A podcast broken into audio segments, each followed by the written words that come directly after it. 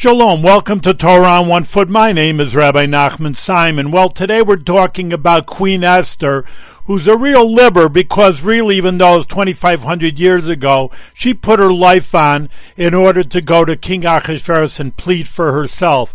She was a very proud Jewess that even though the Megillah may not say that, but she was a Neviah, the Gemara says. She was a prophetess. She was on a very high spiritual level, and she in a way gave up her spiritual life in order to to have a mesirus nefesh self-sacrifice to marry King Ahasuerus. And still, the Megillah is called Queen Esther because she's the one who, in actuality, put her life on the line and pleaded for her life against Haman and for her husband, King Ahasuerus, and we know the whole story afterwards that they lived happily ever after, but was because of a woman, Queen Esther, a Jewish woman, who made the miracle for all of us. So too should be for us, and thank you for listening to Torah on One Foot.